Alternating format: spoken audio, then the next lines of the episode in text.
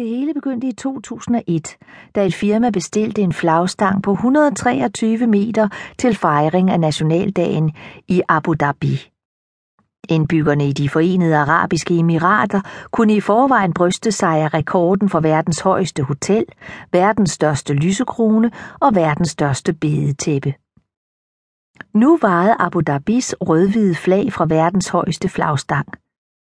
Men glæden varede ikke længe. Allerede i 2003 fik kong Abdullah af Jordan rejst en 127 meter høj flagstang i hovedstaden Amman. Året efter bestilte han desuden endnu en flagstang, der var 3 meter højere end den forrige. En stakket stund stod verdens 2 højeste flagstænger, altså så i Jordan. I 2008 kastede Turkmenistan sig som den første post-sovjetiske republik ind i kampen og tog føringen med den 133 meter høje flagstang i Ashgabat. 2 år efter knuste aserbajdsjanerne alle tidligere rekorder med en 162 meter høj flagstang, der står i Baku. Men også denne gang blev glæden kortvarig. Inden for et år vejede det tadjikiske flag fra den 165 meter høje flagstang i Dushanbe.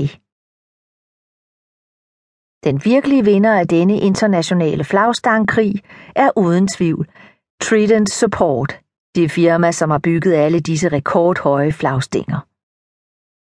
Efter succesen med flagstangen i Abu Dhabi opdagede firmaet, at der måtte være et næsten umætteligt marked for flagstænger, og at det kun var få, om nogen andre selskaber overhovedet, som havde den ekspertise, der skulle til. Siden 2001 har Trident Support udelukkende beskæftiget sig med flag og flagstænger. På deres hjemmeside oplyser de, at de leverer flagstænger fra 90 meter og op mod verdensrekorden på 165 meter, eller endnu højere. Tilbage står altså kun at se, hvor længe Tadjikistan får lov til at beholde sin verdensrekord. Der løber allerede rygter om, at både Saudi-Arabien og Dubai har planer om at investere i nye flagstænger. Det burde ikke overraske nogen, at olierige lande som Aserbajdsjan, Dubai, Turkmenistan og Saudi-Arabien har råd til at deltage i konkurrencen om at have den højeste flagstang. Men hvor har de tadjikiske myndigheder fået pengene fra? Tadjikistan er det decideret fattigste land af alle de tidligere sovjetstater.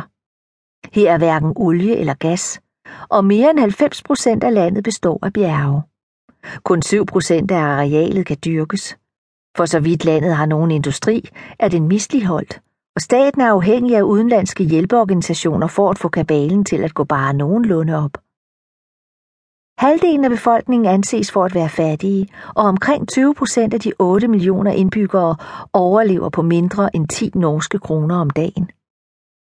Alligevel står verdens for tiden højeste flagstang i Dushanbe. Dushanbe, i parentes udtales med tryk på sidste stavelse, går for at være Centralasiens pæneste hovedstad. Alléer med store løvtræer kastede lange skygger over de lave pastelfarvede huse i nyklassicistisk stil.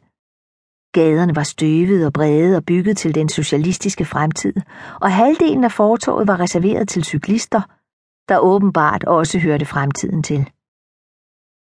I løbet af mine 4 dage i Dushanbe så jeg kun én eneste cyklist.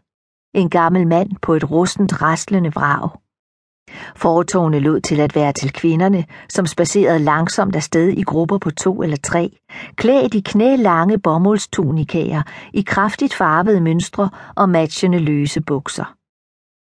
De fleste af dem lod det lange sorte hår hænge løst eller i enkle fletninger. Kun nogle af dem dækkede håret med et tørklæde. Deres ansigter var lyse og ovale med brune mandelformede øjne og smalle lige næser. I modsætning til kasakkerne og turkmenerne, der nedstammer fra mongolske og tyrkiske folkeslag, er tadjikerne et persisk folkeslag, og deres tadjikiske sprog ligner persisk så meget, at mange studerende i sproget hellere tager på studieophold i Dushanbe end i det politisk mere betændte Teheran. Den største forskel mellem de 2 sprog er alfabetet. Persisk skrives med det arabiske alfabet, mens tadjikisk stadig skrives med kyrilliske bogstaver. Morgensolen havde opvarmet luften.